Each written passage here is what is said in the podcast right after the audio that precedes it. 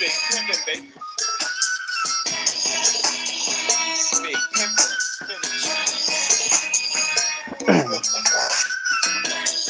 All right, here we go, baby. Coming fresh off that Super Bowl. How we doing today, Jared? Yeah, I like the intro song choice. Actually, uh, hate to admit it, but I started dancing there in my chair. Oh, I'm I've been dancing. Big pimping some Jay Z. All right, let's get right into it.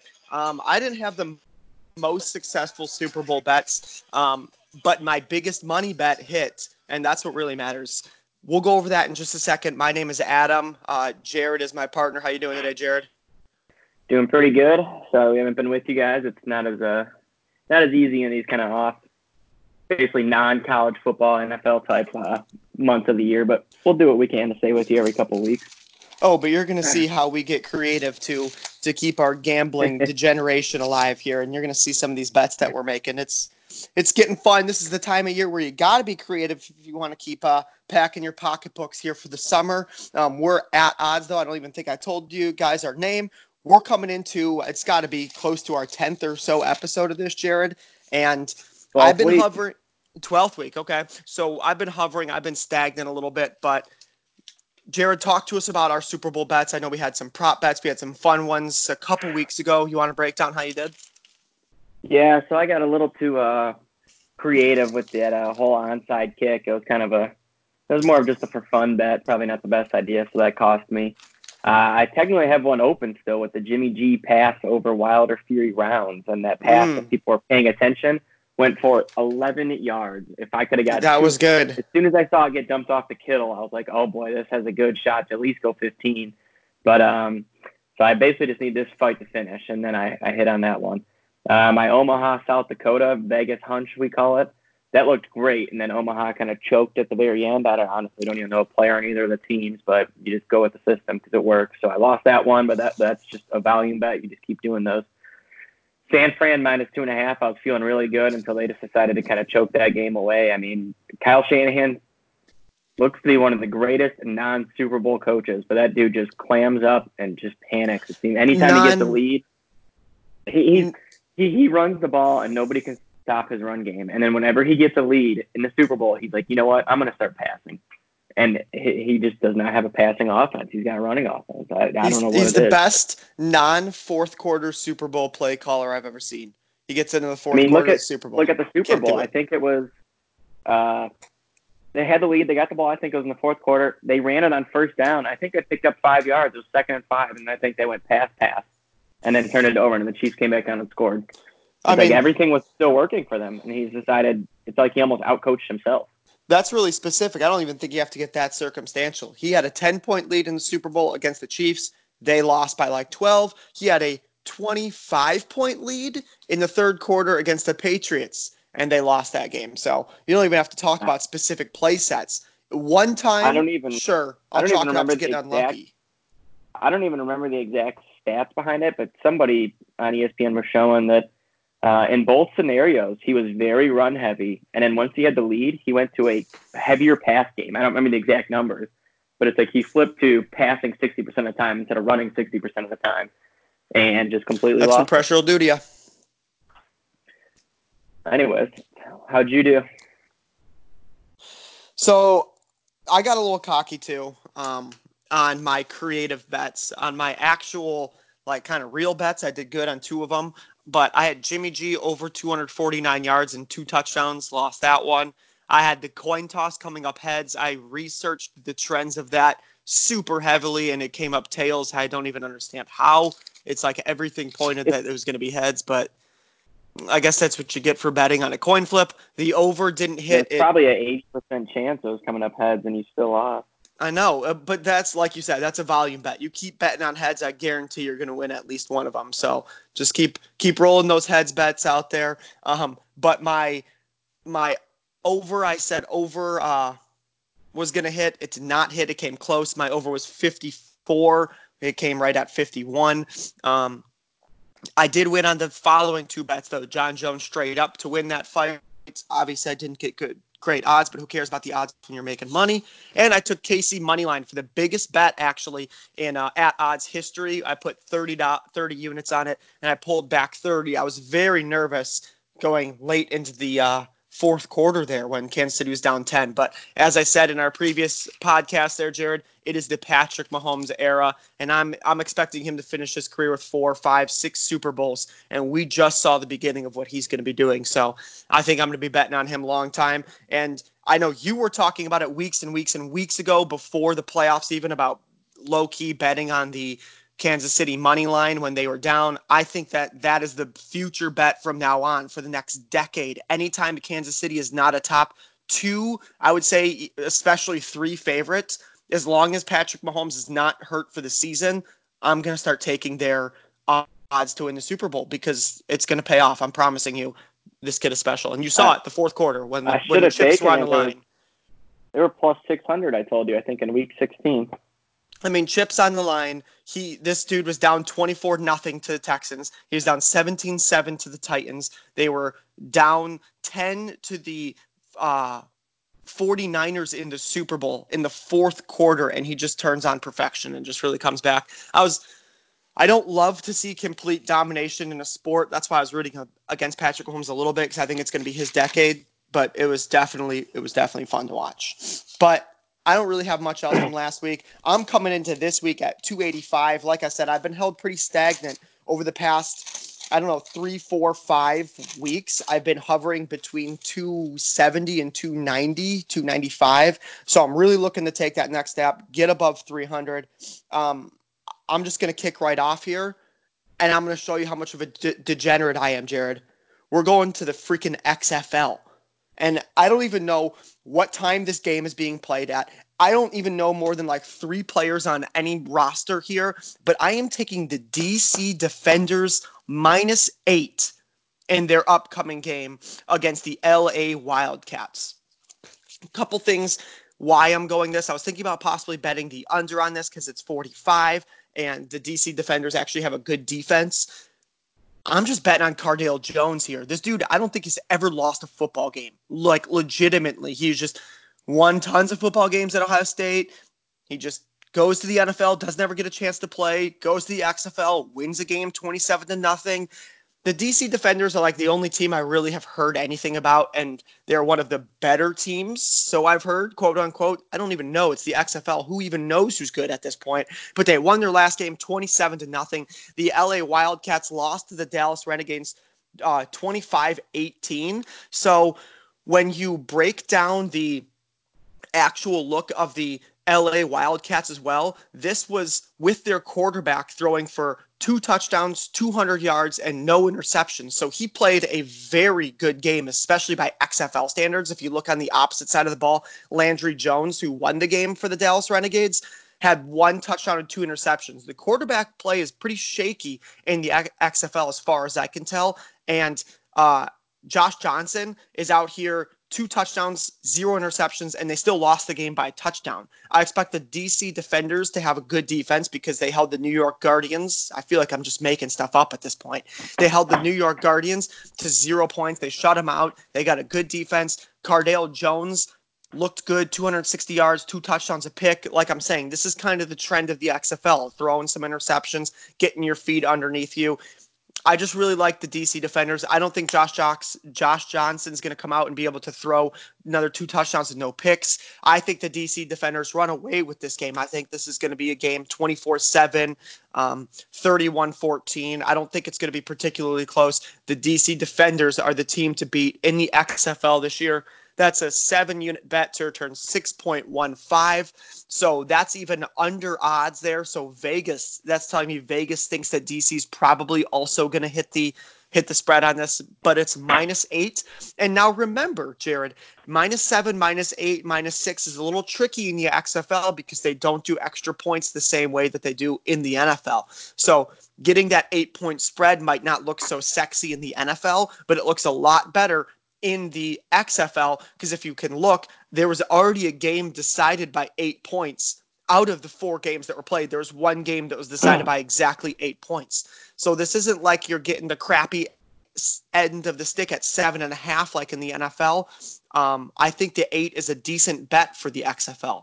Again, take it with a grain of salt because I almost have no idea what I'm talking about when it comes to the XFL. But I like the DC Defenders, and they're the team that I heard the most hype about before the season even started. They've lived up to the hype. Cardale Jones has shown to be productive in a solid offense. So keep it running, DC Defenders minus eight. Like I said, seven unit bet to return 6.15 on that. All right. Well, can't argue with any of that. You um, literally can't because you don't know.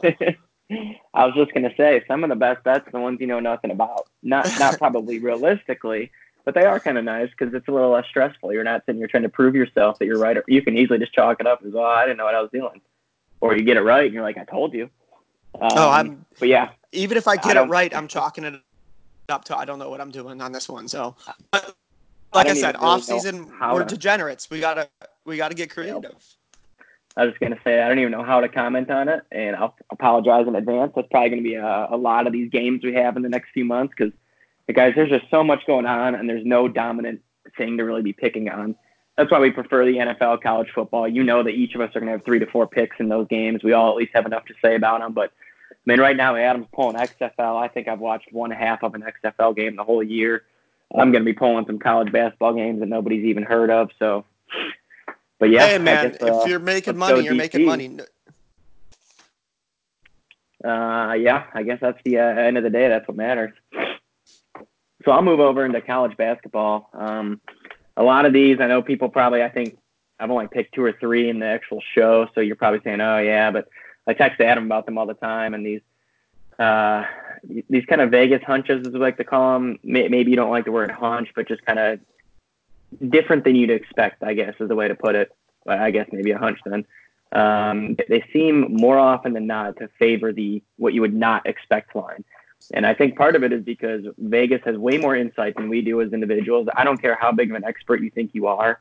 They got the most experts with PhD statisticians looking at stuff. So if you think you're going to beat them, you'll probably fool yourself and beat them on a couple games, but over the long run, you're not gonna there's a reason that people always pick, oh, this is the perfect one, and then you know, but getting it wrong. So that's where we're heading to college basketball because when you have 50 games a day, you can at least easily spot three to five of them that had that kind of Vegas hunch feel to it. Not as easy in other sports like the NFL. You maybe get one or two of those a week at most. But the first one to take you over to is Purdue and Michigan. So Michigan is on the road at Purdue, and Michigan they hit a little bit of a slump, and I think that's kind of what's going to start tricking the public is people are looking at it saying, "Oh yeah, they were down because Zavier Simpson, I think, or no, not Zavier Simpson. I think what's his name, Livers was out for a while." Yeah. So the somewhat educated sports bettors are going to say, "Oh well, Michigan was down because they had their best player out or one of their best scorers out. Now he's back. They've been on a roll, which is true. They've won six of their last seven, I believe." Um, and I do think they're better than their record says. I think if they did not have Livers, those four games, they probably only would have lost maybe two of them instead of four of them. Um, but it, it's not like it changes them to a top five team that they're just going to steamroll people. They're just going to be a little bit better than they were before. And you look at who they've been beating since um, Livers came back. Nebraska. Nobody cares about Nebraska. Rutgers. They're actually pretty good this year, but they're not. Again, they're not an elite team. Ohio State. They actually lost to, who's been up and down. So I wouldn't say it's a bad loss, but it's definitely not a good loss. They did beat Michigan State, who we have struggled on our own. Northwestern, who's been a dumpster, and then Indiana, who's actually been a decent this year. But again, they, they haven't. What I'm trying to get at is they since Livers came back, it's not like they've been rolling through the Big Ten, beating their best teams. They're beating kind of the the weaker half, and then Michigan State. You can argue what you want if they're up or down, but they're definitely not playing like they should be. Now they get to Purdue, so they're on a four-game win streak. Purdue is actually uh, kind of going the opposite direction. Purdue's lost three of their last three of their last three. So you would think, okay, Purdue's a favorite. This is an easy slam dunk game for Michigan. They're the better team. They're playing better. Livers is back. You're getting them at uh, a positive money line, but you go look at the or you go look at the line. Purdue's favored by two, three, three and a half, depending where you look. That to me just screams this is Purdue's game. Nobody even knows why, but why would Vegas have Purdue as a three point favorite coming off of three straight losses and Michigan's coming off four straight wins?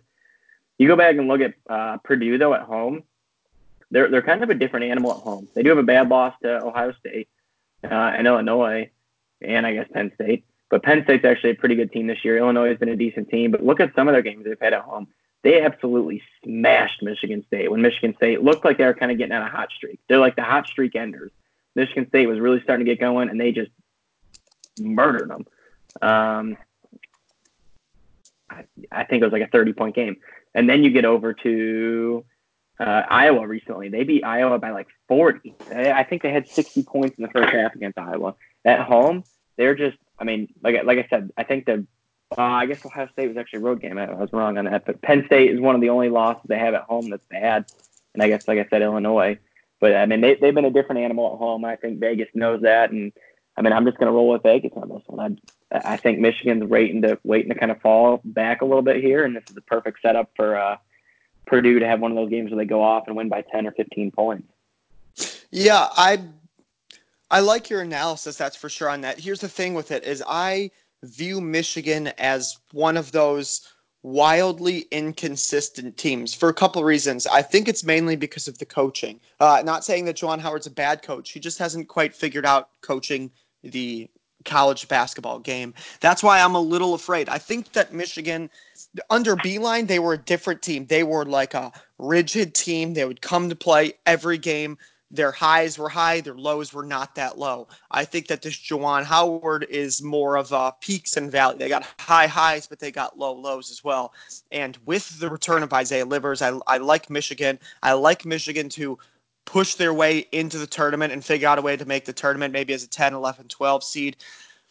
I don't know about this one, Jared. I, I I think you're right about Purdue being that kind of streak breaker. They're that team that you kind of don't really want to play, but I don't know. I think I'm staying away from this one just because Michigan is just a very up and down team, almost pretty similar to Michigan State, where you know you look at them one game, they beat Nebraska by 20 points, and they hit what 13 three pointers or whatever they did and they look like oh this is a team that has a chance for the final four and then they come out the next week and they lay an egg and they struggle to make free throws and they struggle to make shots and all this stuff and I think that's a little bit of the case with Michigan. They're inconsistent, so I'm staying away from it. I like where you're going. I like where your head's at. I wish you luck, but this one, this one's a little scary for me at least.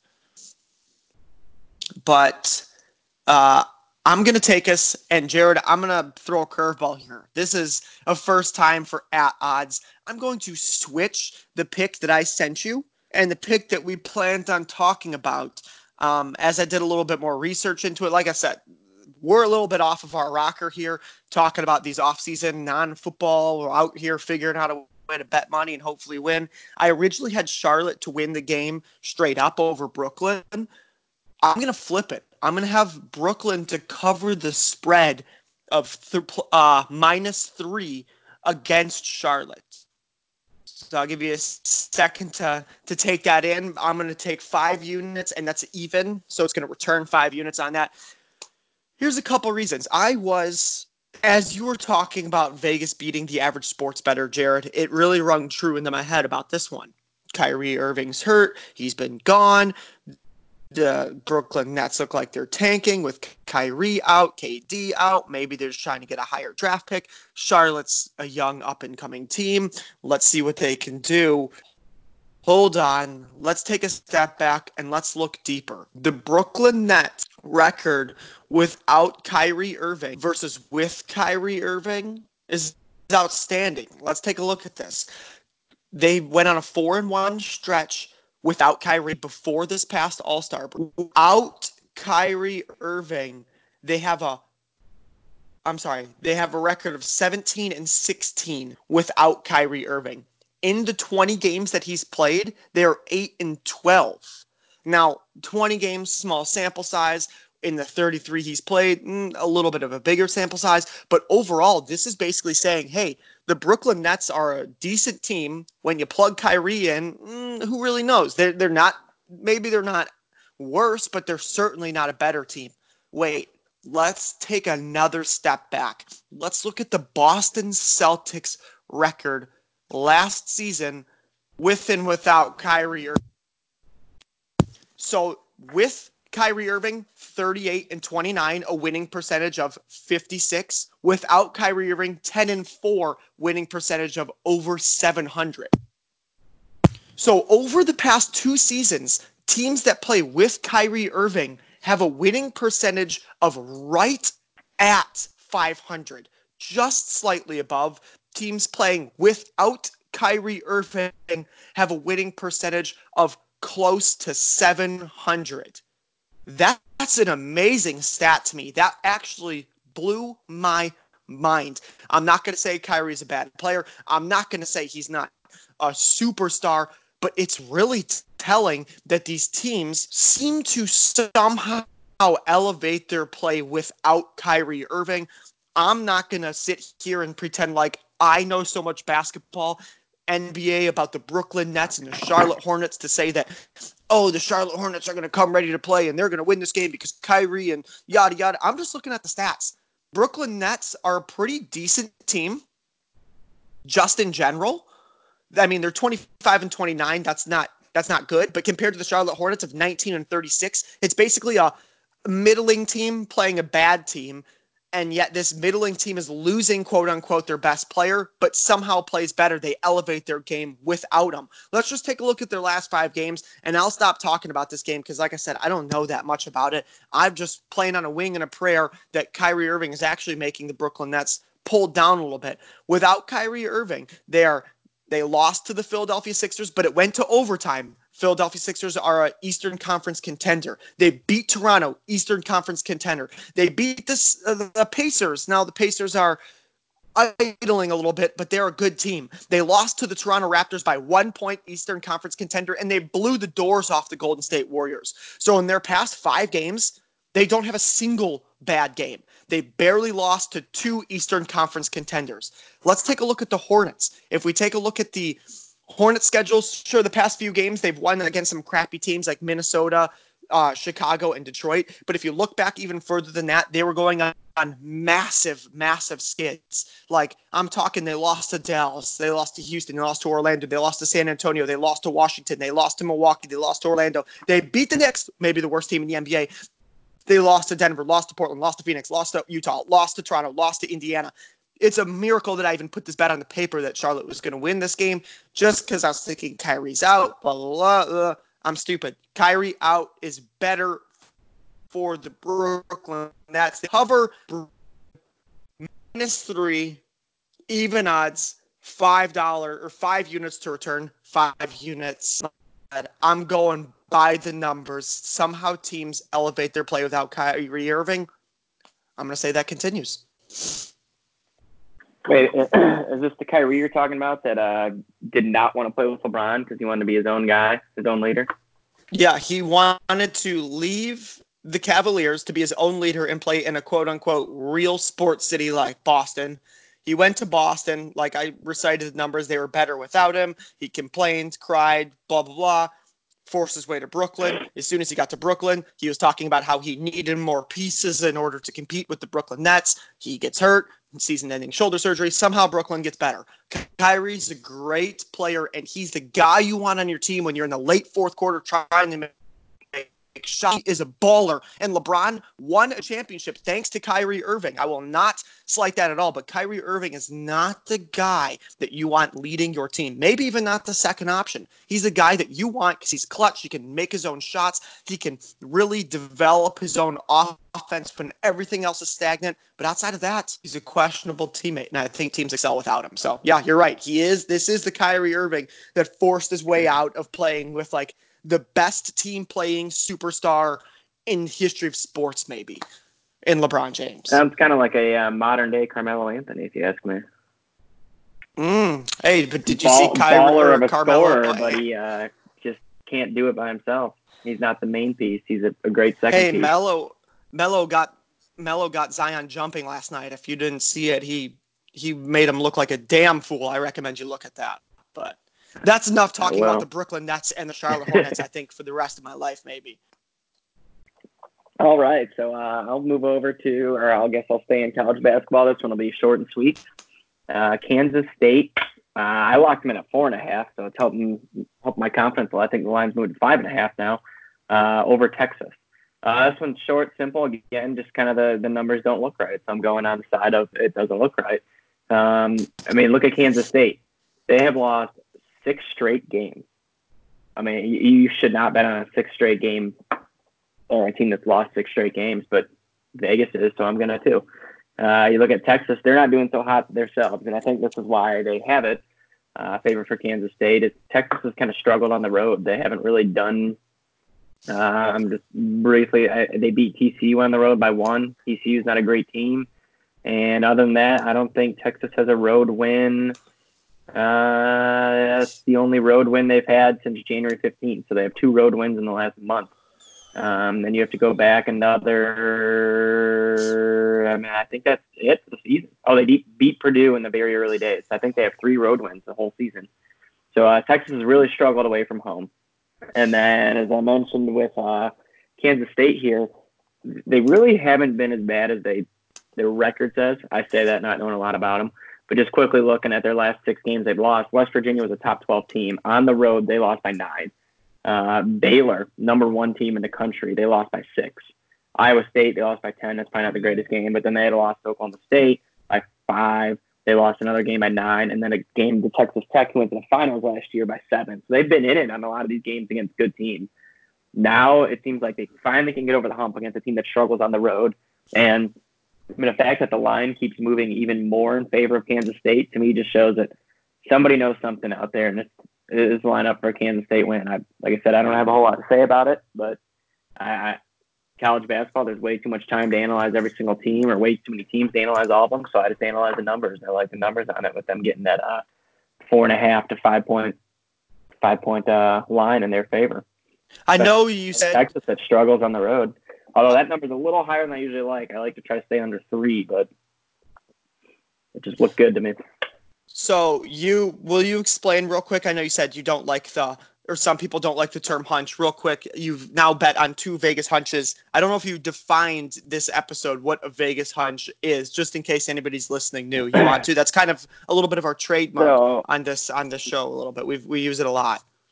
I, I've tried before to actually literally calculate what would be one, and it's impossible because everything is just subjective. So you, you literally can't get an exact definition of it it's really up to the person. And so the one thing you do got to do is not get too carried away with it because you can start to stretch everything into a Vegas hunch if you really want to.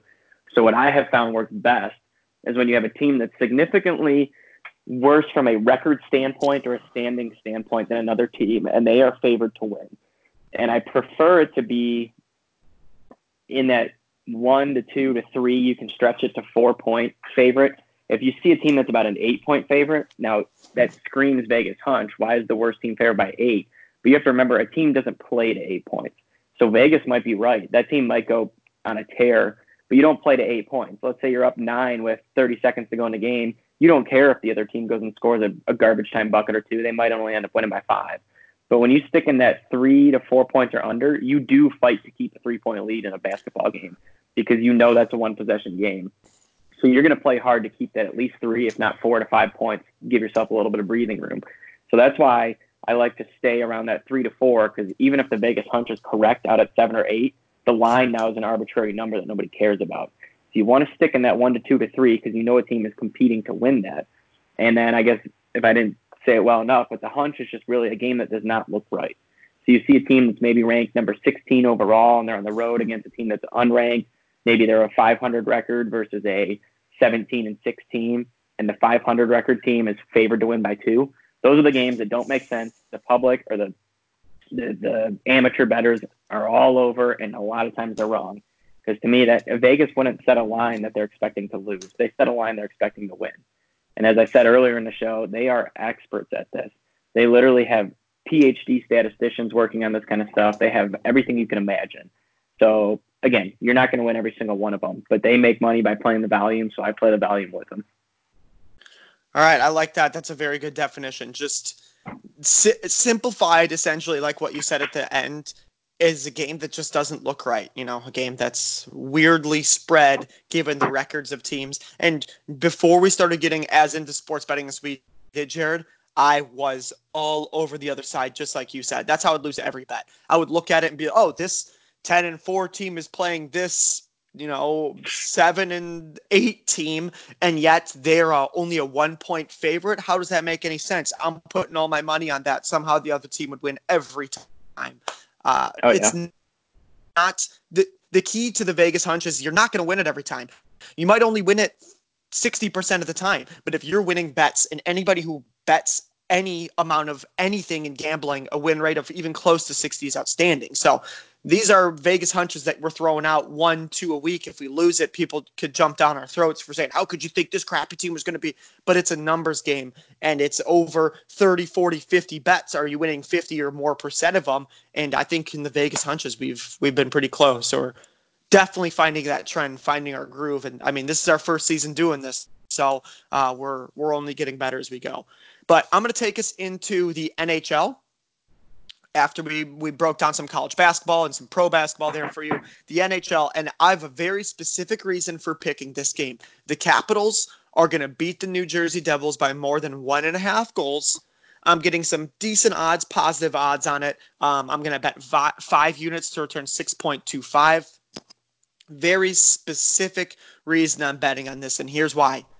Alexander Ovechkin has 699 career goals you know he's getting 700 two nights. The or I shouldn't even say tonight in three hours. The it's going to be blowing up. The team is going to be loving that Ovechkin's hit 700 goals. Did you know, Jared, that Alexander Ovechkin is pacing to break Wayne Gretzky's record for most goals of all time? Absolutely, absolutely mind blowing. Just for the statistics there, over Alexander Ovechkin's career, his entire career. This includes all the way back to his rookie season. We're not even dropping out outliers, bad seasons, rookie seasons, nothing like this. Over his career, he's averaged almost 47 goals per year. That is amazing. 47 goals per year. If he plays for five more years, which he's 34, so 35 or 39 is easily attainable, he only needs to score 38 goals per year to pass Wayne Gretzky. That's not, not even counting the finish of this season. So I'm assuming he's going to score at least maybe five, six, seven, eight more goals this season. That means he's going to have to average like 35 goals per game over the next five seasons in order to pass Wayne Gretzky or have like two 50 goal seasons and like two 25 goal seasons, which for Ovechkin would be asinine for him to score anything below like 40 goals per season. Like I said, he's averaging 46 per season. Now, enough talking specifically about Ovechkin because at the end of the day, just because he scores 700 goals doesn't mean that this bet's going to win you money because I'm betting for them to win by one and a half. I'm doing. Jared has kind of. I talked originally about the Vegas hunch, didn't really know how to define it. Jared's kind of coins the Vegas hunch, hunch term. I'm kind of coining this regression to expectation term. If you take a look at the Washington Capitals, obviously they're one of the best teams every single year. They were able to put the cherry on top for Ovechkin, win the Stanley Cup two years ago. But we're not trying to win Stanley Cups here. We're trying to win regular season hockey games. And every year for the past decade, Washington has been one of the best regular season teams. And they're, again, this year as well. They have a record of. Uh, oh crap, I don't have. Oh yeah, I do. 37, 17, and 6. Outstanding. They're the first in their division, but listen to their last 10 game skid. Loss, loss, loss, win, loss, loss, win, loss, win, loss. They're below 500 over the past 10 games. I'm assuming they're going to be regressing regressing to the expectation of being one of the best teams in hockey because we all know they are. New Jersey Devils, on the opposite hand, are literally the opposite end of the regression to the expectation. This is why I know I said I was betting on it for a specific reason for Ovechkin to score a 700 goal, but this is actually the specific reason that I'm betting on for. The New Jersey Devils are the eighth in their division, the same division as the Washington Capitals. They're 23, 17, and 10. They're one of the bottom dwellers of the league. If the Red Wings didn't exist, they could be one of the worst teams in the league. But listen to their last handful of games win, loss, win, loss, win, loss, win, win. So over the past eight games, they've got, or nine games, they've got a better, above 500 record. Good team, last 10 games in a skid. Bad team, last 10 games on a hot streak. I'm all in on this regression expectation. I think Washington walks all over the New Jersey Devils today in a few hours. If you want to get your bets in, the game starts at one o'clock. Ovechkin's going to score a 700 goal early in the game. It's going to get the crowd. Believe it or not, it's in New Jersey, but I think they're going to be pumped for Ovechkin scoring 700 goals. It's a perfect storm. I'm taking the Washington Capitals to win this game four to one, five to two, something like that. I'm all in on the Capitals here. Five units to return 6.25. You even get a positive on this. It is a one and a half point spread, so they do have to win by two, but I really think that this is a golden age right here. I think this is a perfect time to bet on the Washington Capitals.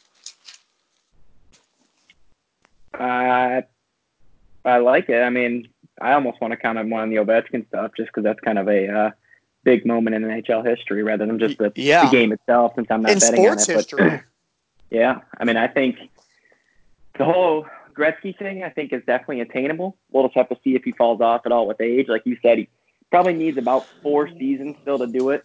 And he, he doesn't look to be slowing down at all, but that cliff comes quick when you start getting old and you're playing against the young guys.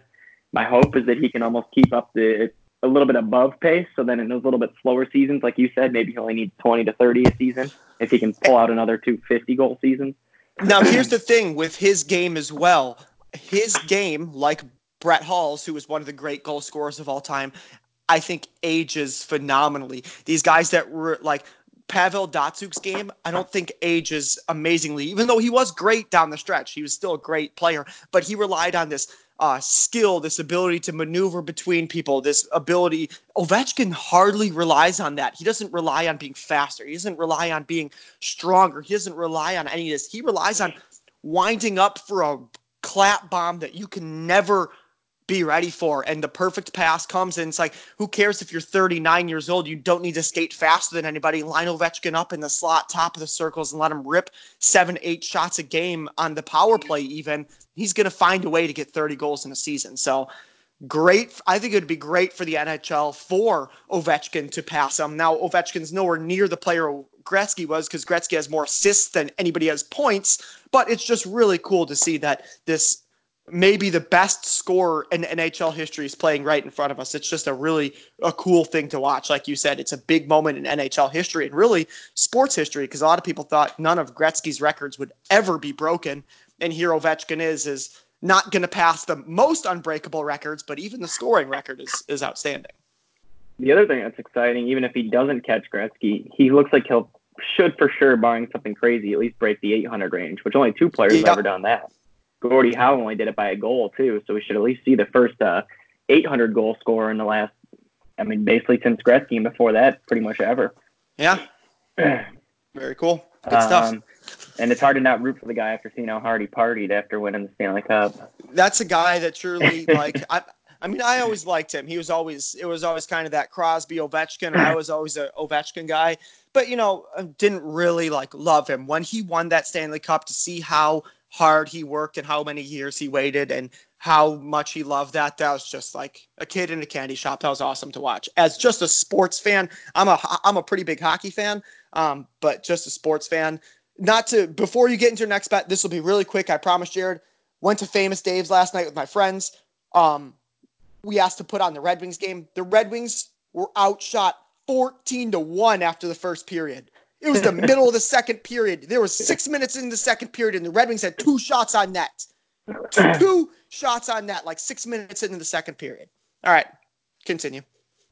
Speaking of the Red Wings and Ovechkin, did you see that Ovechkin said uh, if he uh, if he breaks Gretzky or if he breaks Gretzky's record, Yzerman said he wants invited to the party after seeing how he uh, partied after winning the cup. Mm. Mm. All right, I like that. Maybe he'll come right. here so he can make us. He'll probably score more goals than the rest of our team if he comes here. Probably. I mean, honestly, maybe. Uh, so now over back to college basketball. Um, this one will be real quick. Villanova Xavier, and I'm just again playing the numbers. Don't know anything about either two of the teams really, but I do like that. Um, Villanova's a top. They're actually ranked number 12 right now. I didn't even notice they're that good. 20 and six, third in the Big East. Xavier 17 and 9, seventh in the Big East. So here's where you kind of have a whoa, why why is Xavier ranked or why is Xavier favored? They're at home. They've had a couple close games they've lost. It seems like one of those games that again they're just telling you that I mean it's time for Villanova to go down. I don't think Villanova is this unbeatable team. They're not like some of the Dukes and North Carolinas in the past, even though they're top 15. I mean the numbers are just lining up for it, where you see a top 15 versus a team that's not even top five in their own conference, and that team's favored. again, I'm not going to bore you guys with trying to make up some stats about this. I just the numbers are showing uh the Xavier Xavier game here. Okay. Short and sweet. You guys just want Um, to pick? that- that's-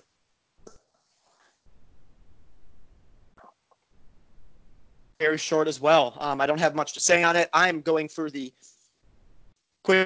quintuple fecta. I'm betting on five different sports today. XFL.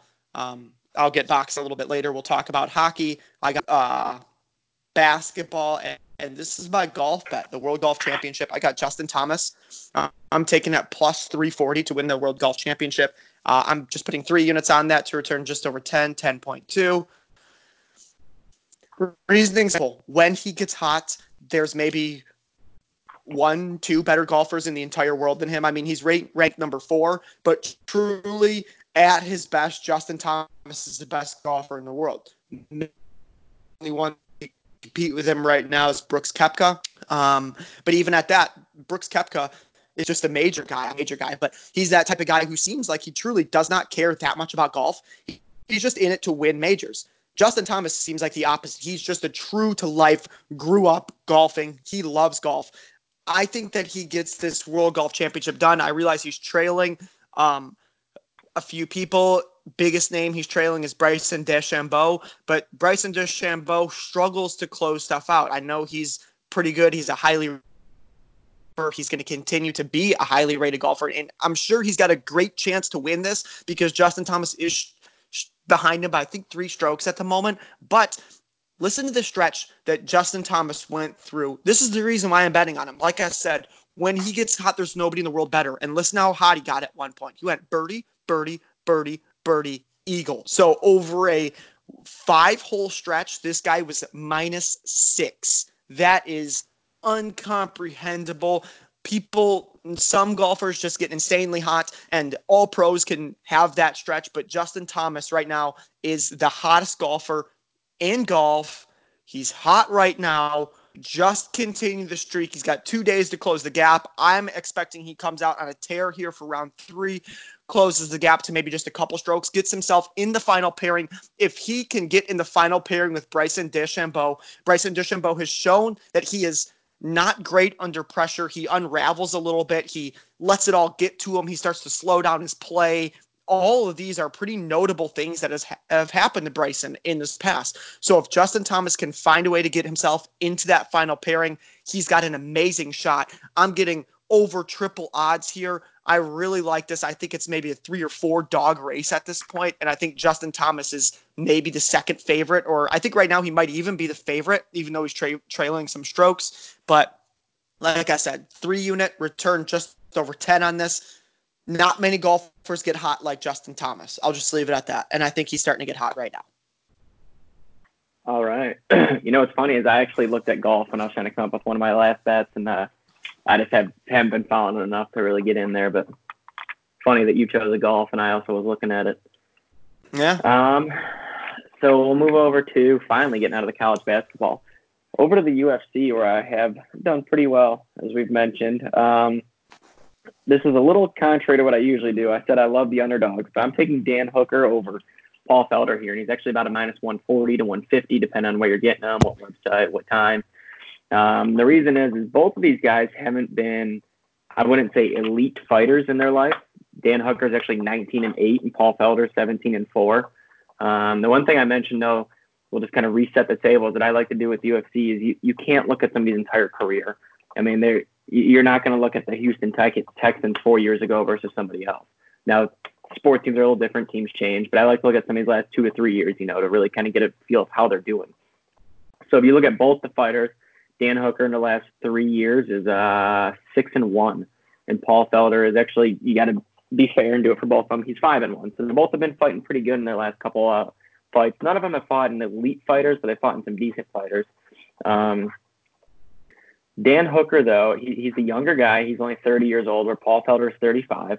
Dan Hooker is much bigger. He's six feet versus Paul Felder is probably about 5'11, but where there's a huge difference is Dan Hooker has five inches of reach on him.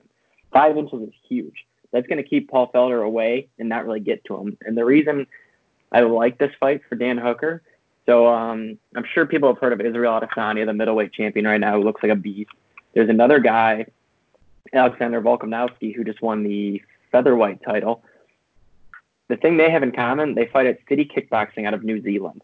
And this gym has been doing something right. They're they're really maximizing fighters, I guess, strength. Dan Hooker also has been training at the same gym for the last couple of years. I think he actually did early in his career too, and then came back to it.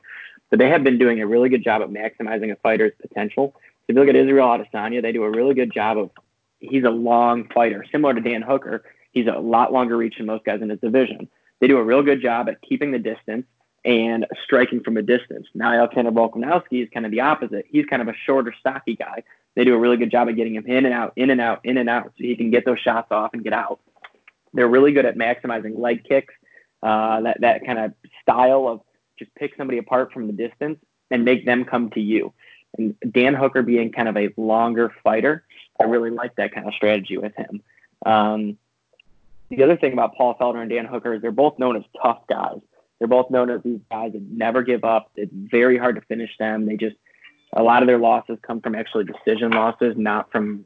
I mean, I mean they've been taken down. Don't get me wrong, but uh, Paul Felder's three of his four losses are decision, and I think Dan Hooker's got, I mean, at least three of his last four losses are decision. you can go further back and he's got some submission losses, but those are nine, ten years ago. So again, these are like pure tough guys. So you basically you're gonna have two guys slugging at each other for five rounds is what this looks like, and you got to think that just favors the guy that's the longer, bigger guy. I mean, for somebody like Paul Felder, he's almost going to have to get hit every time he comes in. When somebody else has five inches of reach on you, they have longer legs, longer arms. If you're just going to stand there and slug with each other, neither of them are, or they're so tough, neither of them are going to go down unless you get the perfect shot. You got to imagine over time, Paul Felder is just going to be getting picked apart. The last thing I'll say, the reason I like Dan Hooker, and it might not make sense because if you guys aren't watching his last fight, then it won't make sense to you. But I was watching his last fight. I'd, I'd heard about him. I knew who he was, but didn't know a lot about him. And watching his last fight, I was like, dang, this guy is awesome. And I even said to myself, I'm betting on him no matter what in the next fight because I was expecting he would move up in rankings and probably be an underdog. Well, he didn't get the underdog, but I said, I'm, I'm taking this guy. He looked phenomenal. So you have kind of, oh, and not to mention the fight's in New Zealand. So it's a home fight for him. So you have Paul Felder flying out from Ireland across the world to fight a guy who's fighting in his hometown. I mean, it's a fight. Anything can happen. But you have a longer guy who's probably a little bit hotter of a fighter right now, even if his overall record is worse, fighting from training with two other literal division champions right now in his hometown against an older guy. I mean, everything is lining up for him to win. And getting him at minus 140 to me is not that bad. Now, I probably wouldn't take him at 200 or anything higher than that, but minus 140 is still pretty solid. I know we haven't been saying what we're betting as much this uh, episode, but I would like to say this is my biggest bet I've ever made on the show at 20 units. Uh, I only get about 14 in return, but I mean, if you want to watch a good fight, this is going to be one. This is going to be a slugfest between two tough guys that are just going to be beating each other up for five rounds. That is a heavyweight bet there. I was uh, going to save this for our boxing fight, but I think you deserve the the heavyweight bell given where you just bet. So uh, that was a 20 unit bet, you said? 20 units for about four 14 So I mean, even at the minus, even at the minus 140, I don't mind betting on favorites if it's like minus 150 or less yeah. than that. That's all. That's still like, you know, you're making good money. I mean, I guess I bet on Jon Jones last week at minus 450, so it doesn't really matter at this point. I'm just throwing everything out the window. But I'll continue in combat sports here. The big fight, what we've all been waiting for, kind of why Jared and me are even talking to you guys this this beautiful Saturday morning here. Um, at least from where I'm at, it's sunny in Michigan, believe it or not, even though it's only like 25 degrees. The Tyson Fury Deontay Wilder bout is coming up tonight, everybody, and I think everybody's as excited about this fight as they've been about any boxing fight in recent memory. Pacquiao um, Mayweather, McGregor, Mayweather are the only ones that compete. But if you look at this, this is even a bigger deal. These are two heavyweights. How often you got a heavyweight bout of two undefeated people going at it? It brings it to the next level. It's your it's your Ali Frazier, your Mike Tyson fights, your all these big names. We got Wilder Fury. We got a rematch. I'm on the opposite end that Jared is, so it's going to be fun to talk about here. I don't know as much as Jared does about this. I don't know as much about boxing really. I just know that Fury's a, a great fighter, technically more sound. He's up to 270 for this fight. That's a 40 pound advantage on Wilder. He's got the reach advantage. He's got the height advantage as well. He's also, I was surprised to figure out, younger than Fury. Not that Fury is in any sort of bad shape or anything like that, because he's the most cut ripped human being maybe you'll ever see if you look at some of the pictures of him pre-fight. But you know, he is 34. Wilder's 31. Not that that's probably going to play too much into it, but it's was surprising to me for some reason. I coming into this fight was thinking that Fury was the older one just because he's whatever. But here's why I'm taking Fury. Throw boxing out this window. This dude was over 400 pounds. He was battling depression, literally about to kill himself one night, and he did not. He said he voices were talking to him. He he was diagnosed with manic manic depression and anxiety.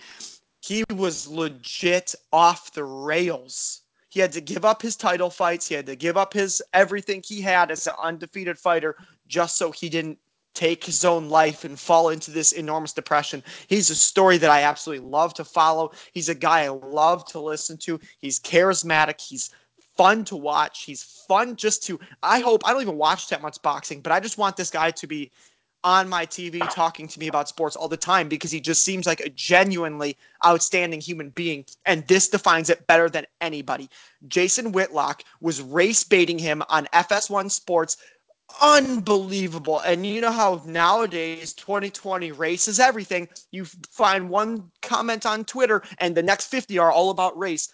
He handled it perfectly. Jason Whitlock said, well, last time you guys fought, there was a racial divide between white versus black. Fury shut him down immediately and said, No, there was no racism at all in this last fight. Whitlock then took a step back and said, No, no, no, no. I didn't mean there was racism. I just meant, you know, in boxing, there's always these this white versus black. There's this whatever. Can you tell us how last time leading up to this fight that affected it and how it's going to affect it? And Fury shut him down like you wouldn't believe. He said, this is a quote doesn't matter if you're white, black, pink, or green. We all have the same blood. We're all human beings. I don't hate Wilder as a person. He doesn't hate me as a person. We're getting in that ring to be fighters. And holy shit, that's an unbelievable statement. Like in today's time, you have somebody that is just trying to get clicks and race baiting this guy, and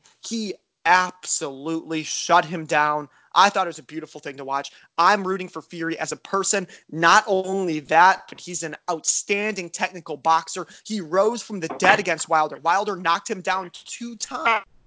And he rose from the dead to get a split decision, to get a draw, maybe a little controversial, but it just shows what Fury's chin is like, what Fury's body, what his drive is like to be a boxing world champion. I think he gets it done against Wilder. Decision, maybe TKO late in the round. It's going to be tough to really knock him out, especially with the defensive style that Fury fights versus the aggressive style that Wilder fights. But I'm taking Fury all day.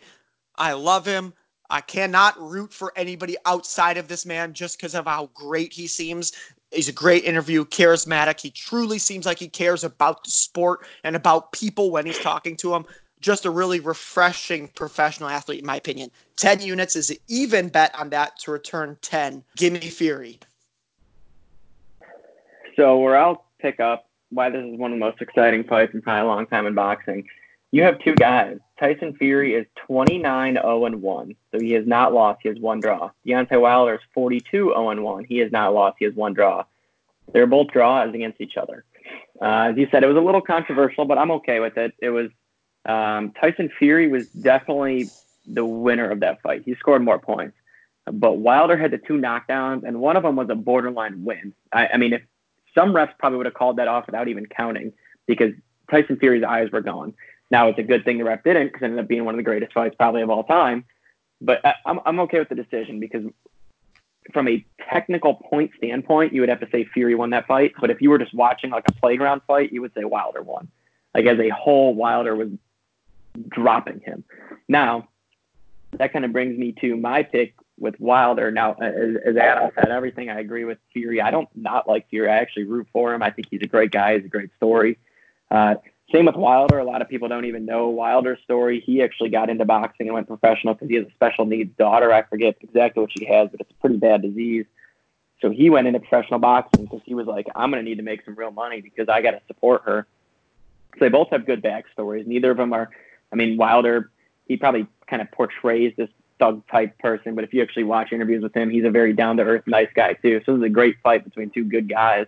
Uh, Wilder actually, I think, went to the Olympics for boxing. I think after only three years of training and won the bronze medal. And I think his third or fourth year of training. So he's got a special talent.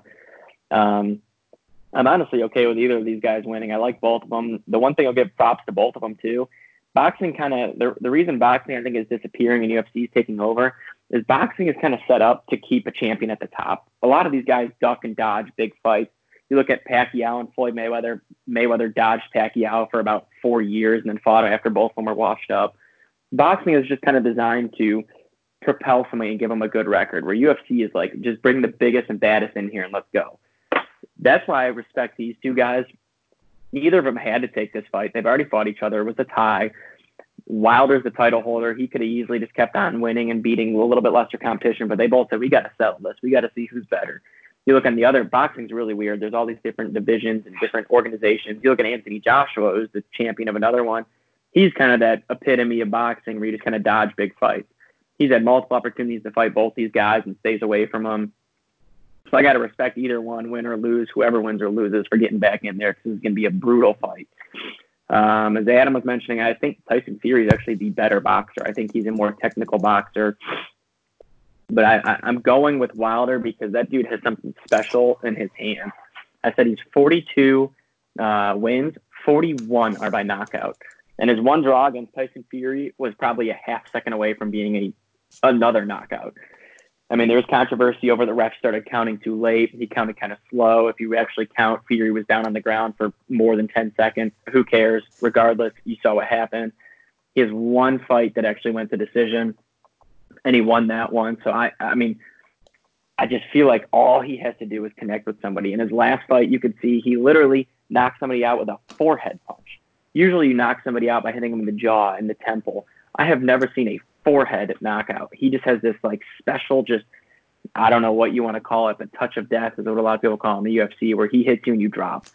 I think it's gonna be an exciting fight either way, and it's interesting because both of them are coming in at very large weights. I know Fury's weighed more in the past when you said he was kind of out of shape, but since yeah. he's kind of reinvented himself and been in better shape, this is the biggest he's weighed.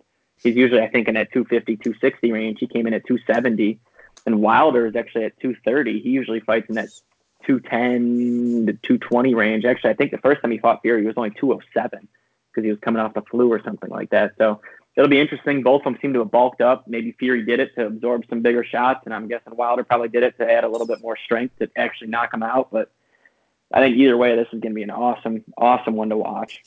I mean, you break it down. This is all you need to say for it. It's a heavyweight fight, and the combined records are 71 0 and 2 and the only draw yeah, is the I think o- it's a it's a great matchup in that you have a guy who's a little bit more technically sound and a guy who's a knockout artist. It's gonna be a clash of trying to outpoint somebody and keep the range, and somebody trying to get in there and get that one hitter and and the fight. And it's not gonna be incre- a boring just kind of dance the whole time the incredible part about this 71 0 2, even if it was controversial, Wilder knocked him down, maybe knocked him out, Fury won by points, whatever. It was a draw. If they didn't fight each other, their combined records would be 71 0 and 0. They would have literally combined, never have lost a fight. Not that they have lost a fight, but even that they have fought each other, they've still never lost a fight. They're only even close to time of losing was they they tied each other. These are truly heavyweight adds another dimension because you know you see the Floyd Mayweather's fighting and you see these guys fighting and it's like oh yeah these are amazing fighters but they're 160 pounds 150 pounds. You see these mammoth human beings of 240 fighting 270 literally they would beat anybody in the world in a boxing match and they're fighting each other. It's great. It's going to make for great tv they both seem like great guys actually believe it or not. Like you said, Wilder is like you said, had to help with his daughter's disability. Fury's fought this depression and stuff. It's not like this this Mayweather fight where one of them's this cocky douche that's just in it for a ton of money, and he's this self-absorbed person. That's it seems like there's two legit, amazing boxers that are some of the best of our generations, if not the best of our generations, going at it. It's it's going to make for for some great TV and hopefully some great betting. And Jared, we didn't pick a head to head but given the uh, Super Bowl and the Kansas City one, we're actually five and six, or I'm five and six, you're six and five. You want to just make this our head to head? Yeah, I think it makes most sense. Yeah. Biggest, biggest event since the Super Bowl, and probably for the next couple months.